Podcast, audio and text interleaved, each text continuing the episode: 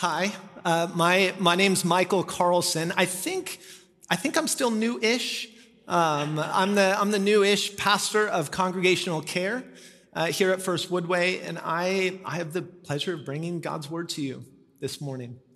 Um, and and if if you ever do stop by our office, which is just right on the hill over there, um, and you come into my office, uh, you will you will probably see this emblem uh, on on one of my shelves.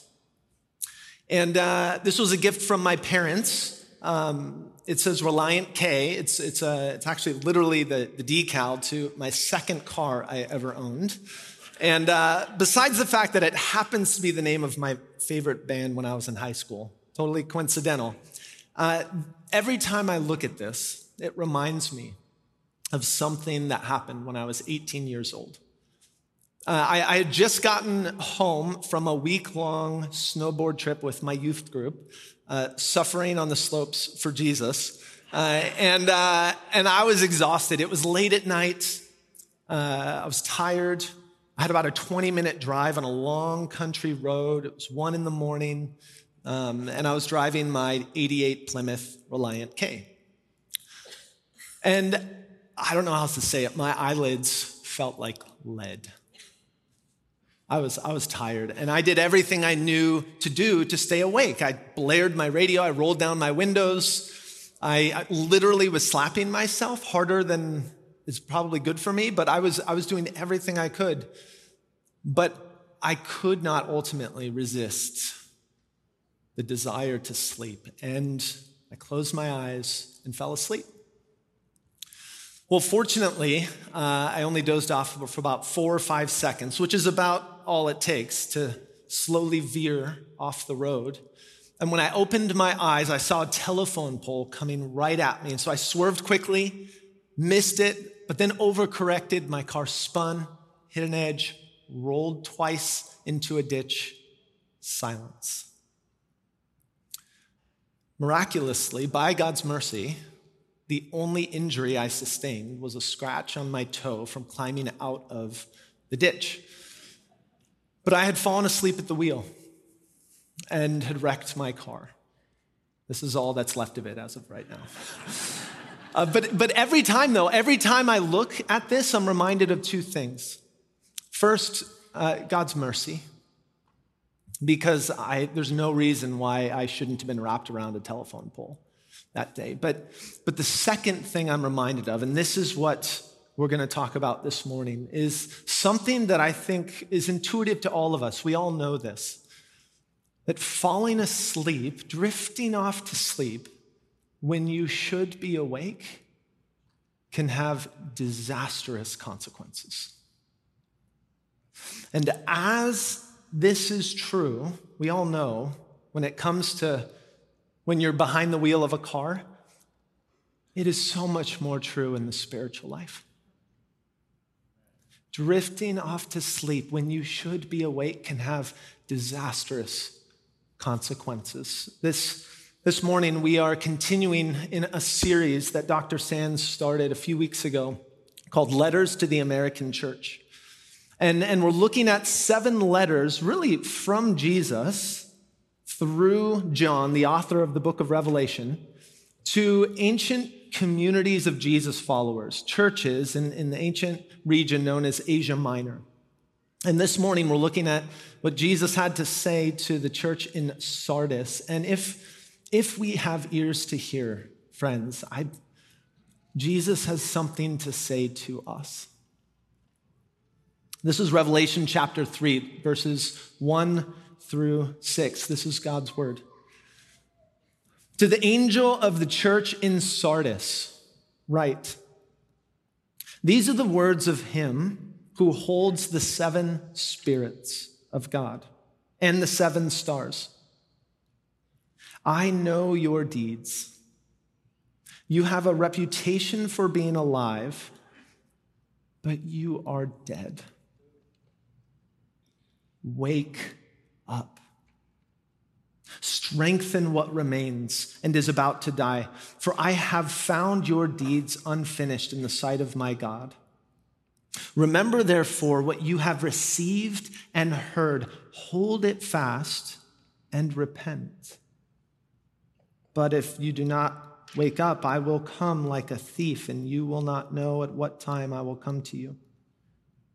Yet you have a few people in Sardis who have not soiled their clothes. They will walk with me dressed in white, for they are worthy.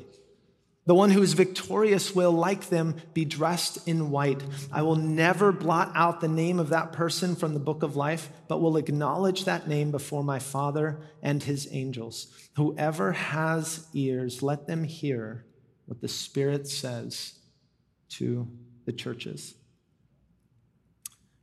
God's word. Would you pray with me? Father, we pause now and we ask that you would open our hearts and our minds and our ears and our eyes to what you have to say. We, we invite the teaching ministry of your Holy Spirit. Don't let us leave this morning unchanged. We love you too, and we pray in your Son's name by your Spirit. Amen. Now, it's clear in these words that Jesus is addressing a problem. He's issuing a warning. And I'm going to be honest, I feel uncomfortable when I read these words because they hit a little close to home. And it's, it's not that Jesus doesn't have anything positive to say to the Sardinian Jesus followers. Uh, in the end, he says, Hey, there are a few of you who have not soiled your clothes a metaphor for remain faithful to me. And yet, there's a very clear problem that he's addressing. There's a warning that he's giving. And it's intriguing to me what he's not saying. Let's first notice what Jesus isn't saying here. Notice that Jesus didn't say anything in here about Christians being persecuted by the Roman authorities. He he didn't say anything about a tension between Christians and Jews, which was common in a lot of the other churches. He didn't say anything about accommodating to pagan religious practices, again, something we hear in several of the other churches. Nor does Jesus mention anything about false teachers, false prophets. It's, it's wildly vague what Jesus says here, and, and yet there is a problem. And this is how he puts it he says, I know your deeds. You have a reputation for being alive, but you are dead. Wake up. Ouch. That's, that's hard right? I don't, I don't, I don't like hearing that, and I'm, I'm sure the Jesus followers in Sardis didn't either. And yet, what they had done is they had somehow curated an image, they had constructed a veneer such that when others looked at them, they looked like good Christians who had it all together. And they could fool people. Other Christians, when they looked, they would look at them and be like, yeah, they're faithful. They're following Jesus. Yet the thing about Jesus is he doesn't just look at the surface. He sees beneath the surface to our hearts. And when he looked at this community, he said, Listen, I, I know what other people see, but what I see is you look alive, but you're, you're dead on the inside. And then he uses another metaphor. You're asleep. What, what you need to do is wake up. And when, when I read this, I can't help but reflect on, on my own life and, and think about the fact that this is such an important word for followers of Jesus in our society today, in this room today, in my own heart for me today. Because as I look at my life, if I, if, as I look at the proclivities of my own heart, it's easy, I find it easy to fall asleep. I find it easy to drift off, to veer from the way of Jesus. And I think there are reasons for that, actually, cultural reasons. Think about, think about when I was back in my car, when I was 18, and trying so hard to stay awake. There were all sorts of things swirling around that contributed to me falling asleep, all sorts of things lulling me to sleep. I, I had been working hard all week, trying to stay upright on my snowboard. I, uh, I had been up for a long time. It was about one in the morning. I was alone in the car. It was dark. And let's be honest, I was 18, so I was invincible, right? I can make it home, right? There were all sorts of factors that contributed to me slowly being lulled to sleep. And it's no different in our society today. There are forces at work all around us seeking to lull us into spiritual sleep. And, and we could spend the rest of the morning naming these things. They may be different for some of us, but I just, I just want to mention two. Two things in our culture that, that, if we're not careful, will lull us to sleep, will cause us to veer. And the first we might call chronic busyness. We live in a culture that rewards busyness. And, and I'm not just talking about a full schedule. I have two kids. Life is full, right? I'm, I'm talking about the, the tendency in our culture for this culture of busyness to seep its way into our heart so that we live in a state of constant hurry. A number of years ago, two medical professionals, one of whom was a cardiologist, wrote a book in which they coined this phrase, hurry sickness which is basically living with a, a constant and excessive sense of time urgency. This is why, when you're not late, you still speed. Right? I don't, don't pretend like I'm the only one, right? This is why in the mornings, on those rare mornings when we're trying to get our kids to school and not be late, on the rare mornings where we actually have time, we're not crunched, I still find myself snapping. I still find myself rushing my kids because we are plagued by hurry sickness. And when we are in a perpetual state of hurry, right? Think about this. When you're in a hurry, are you the best version of yourself? Like, think about the fruit of the Spirit. Are you the most loving? You? Are you the most joyful or peaceful or patient version of yourself? Let me answer this for you on my behalf. I'm not. Which is why Corrie ten Boom said, if the devil can't make you sin, he'll make you busy. Hurry sickness has disastrous spiritual consequences for following Jesus. It does. I mean, look, look at the life of Jesus. Was he ever in a hurry? I read, I've been doing this the past few years. Read through one of the Gospels with this question in mind. Can you ever, maybe, but I, I haven't been able to find a moment where Jesus seemed rushed. We were talking about this in a life group last Sunday. Jesus, he, he would encounter interruptions as divine appointments.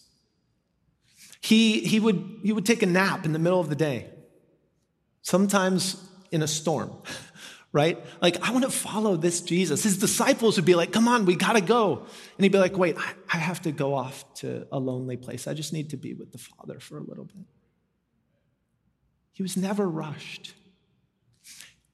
Friends, if we want to wake up, we have, we have to recognize that we we live in a world of chronic busyness, and when we're unable to slow down, we cannot hear that still small voice.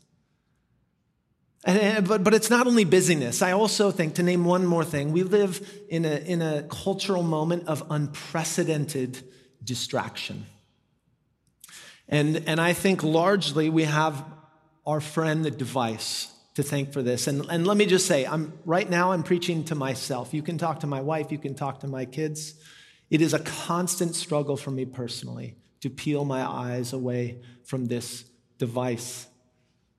And yet, think about it for the first time in history, for the first time in history, we as a people never have to be alone with our thoughts which is why one of my favorite spiritual writers put it this way. He said, We are distracting ourselves into spiritual oblivion.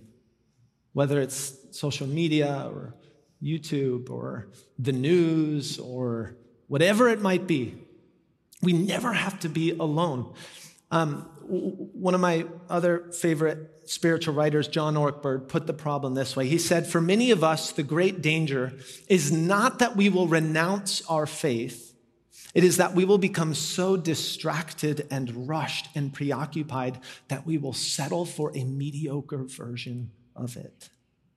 We will just skim our lives instead of actually living them. Friends, it is in the midst of a culture, in the midst of a society so busy and so distracted that Jesus speaks. And he's speaking this morning and he's saying, Friends, wake up. Wake up. So, how, how do we do this? How do we live a spiritually alive life? Well, Jesus has a few things to say. I'll just mention two verse 3, he says first, Remember, therefore, what you have received and heard. Remember what you have received and heard. Now, what did this community receive and hear? Well, presumably, Jesus is referring to the gospel. He's referring to the very message, the central message of the Christian faith that had formed this community in the first place, the very words that captured the imagination of these Jesus followers' hearts and minds that transformed them. And, and there are many different ways to articulate the gospel, the central message of Christianity, but at the center of it is the good news that in the life, death, and resurrection of Jesus, the God of all creation has come to us with infinite love and calls all people, welcomes all people to turn and to come to him to find grace and to find life. And Jesus is at the center of it all. He's saying, listen, if you want to wake up, remember what you have forgotten. Remember what you've received and heard. See, I'm, I'm convinced that so much of the Christian life is, is not so much a matter of learning new things, and there's a lot of that. Hopefully, we are constantly learning new things. But I, I think so much of following Jesus has more to do, not with learning new things, but remembering the most important things that we so easily forget. This is, this is in many ways what we do with our kids. If you think about it, if you're a parent, or if you've worked with kids, so much of what we say, even though they're learning so many new things, the vast majority of things I tell my kids are things they already know, but are like really important. And for some reason, they forget right and even uh, and, and so i've intentionally tried to think through like okay what are the things that i really want them to know and and so there's this one thing i'll always say ever since my kids were little including especially when they would get in trouble and I think of my daughter, especially like looking at her and she's upset. She's just gotten in trouble. There will be consequences coming, but I, I have I've always tried in those moments to look at her and be like, okay, sweetie, listen, there's something really important you need to know. There is nothing you can ever do that would make me stop loving you. Like whatever else we're going to talk about, and we are going to talk about other things, you just have to know this. And, and this is one of these things that I tried to just ingrain into them so that it would seep into their bones to the point now where anytime I start to say that, there's nothing you could ever do. They're both like, I know, Dad, there's nothing we could ever do that would make us, you know, and they, they know it. Why? Because I want them to not just know this in their head, but know it in their hearts. I want them to know that there is infinite, unconditional love available to them. And that as they grow, I want them to realize that ultimately I'm not the source of it as their earthly father. Their heavenly father is the source of it. And he, therefore, is the deep well that they can come back to over and over and over again. Because if they know that he is the source of infinite love, then they won't be tempted to veer. They won't be tempted to go and look elsewhere to fill that void in their hearts that God's love was created to fill. Like, we are a forgetful people. If we want to wake up, says Jesus, Remember what you have received and heard. But he doesn't stop there, though. We, we need to remember, but he also says, Remember, therefore, what you have received and heard. And he says, Hold it fast and repent. Hold it fast and repent. If we want to live spiritually alive lives, we need to remember and we need to repent. Now, I don't know what comes to mind when you hear this word repent. A few weeks ago, Dr. Sands, in a sermon, I think really helpfully, mentioned the fact that often the word repentance carries kind of negative connotations. Even me, and I'm a pastor, when I hear the word repent, I kind of gristle a little. It, it, it, doesn't feel good. And, and I think it's because when I think of that word, I have this picture in my mind, this image of a street preacher. And I, have I've, I've come across this street preacher in every major city I've spent time in Seattle, Phoenix, New York. Pick a city, you go there, at some point you will come across a street preacher who has a big sign that says repent on it. It's usually animated with flames. I, really, he's usually on a platform and he's often loud and angry. And, and please don't misunderstand me. Judgment is a part of the gospel. One day God will show up and we will all stand before him. And he will make good on his commitment to eradicate all evil and all sin from his creation. But if, when you hear the word repent, that's the character, that's the image that comes to mind, believe me, there's so much more to what it means to repent. Contrast this image of a street preacher, an angry street preacher, with a story of Jesus. I think a story that many of you know probably better than me, but perfectly captures this invitation to repent. It comes from Luke chapter 15. We often know it as the parable of the prodigal son. So Jesus says there's a father who has two sons, and the youngest son comes to his father one day and says, Hey, I want my share of the inheritance. Shocking in this culture at this time for a son to do this. Because basically, what the son is saying is, I wish you were dead. Even more shocking, the father acquiesces. The father gives the son his inheritance, and the son is gone. He takes off. He doesn't veer, he does a 180, and he runs in the opposite direction of home as fast as possible. And he he does what we all know he was going to do. He, he squanders all of his money, he spends it on wild living, he parties it up, makes a bunch of friends who, of course, the minute his money dries up, abandon him because they ended up not being friends, but leeches. And he spirals. And he winds up as a hired hand for a pig farmer, which, again, as a good Jewish boy, shocking. And he gets so, to a point of such poverty that, that he can't afford food. So he ends up eating the slop that he's charged with feeding to the pigs. And, and it's at this point in the story that two things happen that we need to pay attention to. First, he remembers what life was like with his father. He remembers. In particular, he remembers the character of his father. And he remembers that the servants in his father's house had a better life than he does now. They were doing much better because his father's generous and loving and kind. He remembers. And then you know what he does next? He repents. He changes his mind. He turns around and he comes home. And when he comes home, what he finds is not a father sitting there with arms folded, but a father with arms open wide, literally running toward him. Friends, to repent is to come home. That's what repentance means. It's to come home into the open arms of the Father. And so, listen, I, I want to leave you this morning with two questions. And these questions are for you, for your own prayerful reflection. Wherever you find yourself this morning, pick one of them. You can reflect during the next song, during the Lord's Supper, which we'll take in just a moment, later this day, this week. But just consider these two questions. The first question is simply this What do you need to remember? What have you forgotten? Maybe, maybe you're here this morning and you have forgotten what God is like. Maybe you've gone through hard times and you've begun to question his character. Maybe you've begun to veer. You've begun to fall asleep.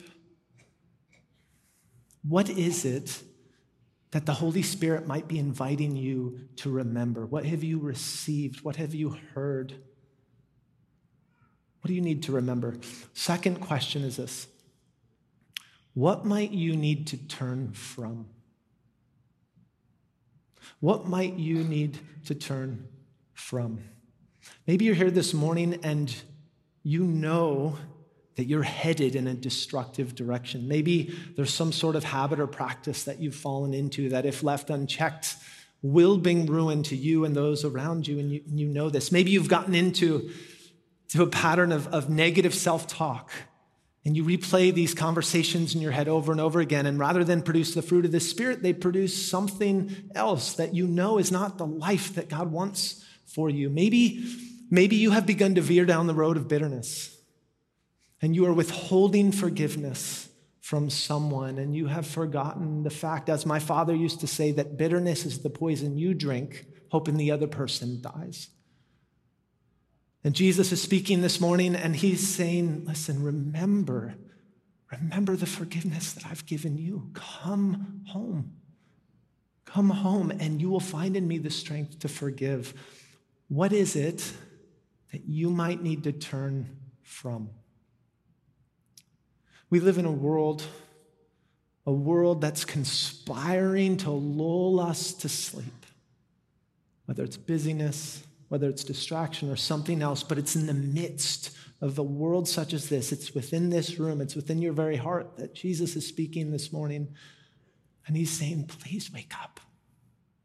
Please wake up. Remember what you have received and heard and come home. Pray with me. Father, uh, we, we pause now and we thank you that you love us so much that you do not let us stay the way we are. You do not let us stay where we are. But because you're a good father, you, you invite us to come. You warn us. You call us to yourself.